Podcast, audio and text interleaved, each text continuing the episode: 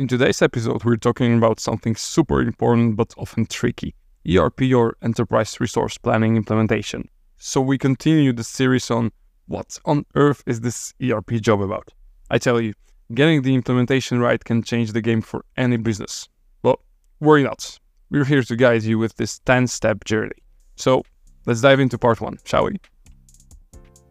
Welcome to MacDrive, a podcast where I want you to realize your full potential and become who you're supposed to be. What I truly believe is that every single person is good at something, but a great bunch of people don't success in finding that thing and often stop looking for it. So I want to help. The ultimate goal here is to give you clear guides and fundamentals that worked for me and I hope will work for you. However, I want that to be short and straight to the point because planting the seed is the most important thing. So let's jump right in. Before we start, one important note from me.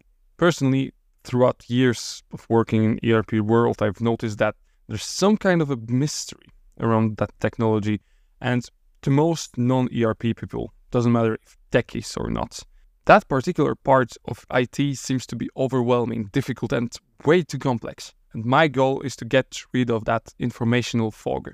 As somebody with no IT background, I was able to build up my career based on that technology, and boy, did I enjoy it. Of course, it's not easy, but definitely possible to understand. And with keeping a few major principles, I believe anybody could build their career around this tech, or at least be able to tell what is actually going on during implementations and what purposes ERPs serve. Right, so let's get down to our topic. If you're scratching your head wondering what an ERP is, it's basically a system that helps streamline your operations, making your businesses run like a well oiled machine. It's like having your morning coffee, essential. Getting it right, ah, that's a challenge. But that's what we're here for. We're taking you through the steps to make your ERP implementation as smooth as your favorite latte. So let's imagine we're implementing an ERP system. What steps do we need to take? What actions are crucial? And what shall we do to make it successful? Okay, so step number one is defining your objects. That's right. You've got to know what you want before you can go after it. Think of your ERP implementation like setting out on a road trip. You don't just get in the car and start driving, right? You've got a destination in mind, a roadmap, and a sweet playlist. That's your objective, your why for this whole journey. Now, how do you set those objectives? Well, easy in theory. You need to have a chit chat with your organization, identify what's going on and what's giving you a tough time, and is it keeping track of your inventory? Or maybe your order processing is slower than the tortoise on a lazy Sunday. Financial reporting got you pulling your hair out. Well, these pain points help you to customize your ERP and find the areas where the system can actually help. Next, you gotta dream a little. What's the end game here? Do you want to boost efficiency, streamline operations, or maybe you want to make data driven decisions on the fly? Articulate these dreams, these goals. They are your North Star, guiding you this ERP journey. And of course, don't forget to think long term, because your ERP is not just a trendy new gadget, but it's your partner for growth, digital partner. And you want to adapt this system to your needs, helping you expand and support you through mergers and acquisitions and your business growing. So keep the future in mind when defining your objectives. It's also a great idea to get the team involved key stakeholders from different departments bring unique perspectives to the table, which only enriches your objective setting process. Plus, it fosters a sense of some kind of camaraderie and shared purpose. And who doesn't love a good team spirit, right? Finally, keep in mind that the only constant is change, and that's okay. Be ready to adjust and evolve your objectives as you go along.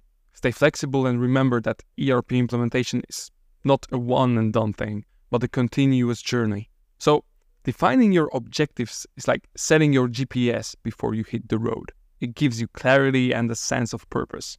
Take the time to reflect, collaborate, and define your goals. With a clear vision, you can literally cruise through your ERP implementation like an experienced captain. Now, let's dig a bit deeper into step two of our 10 step guide. This step name is conducting a needs assessment. So, What's a needs assessment, you ask? Picture this you're planning a party. Before you head out to the store, you need to know what you're shopping for, right? And that's your needs assessment. In the context of ERP, it helps you understand what your organization needs, what works, what doesn't, and what you expect from your ERP system. It's all about getting to know your business up close and personal. So let's break it down. First things first, you need your squad, a team that includes people from different departments and levels who can bring their unique insights to the table. They are your eyes and ears during the process. After all, who better to point out what's not working than the people using those systems every day, right? With your team ready, it's time to do a bit of a business inspection. Document your current systems and processes, map out how information travels, spot the roadblocks, and find out where your systems are making your team facepalm. Remember, this is like your business health checkup. It may not always be fun, but it's crucial. Now that you've spotted your pain points, it's time to prioritize. Think about which of these issues are causing the most trouble. Maybe they're frequent, severe, or they're bringing down productivity.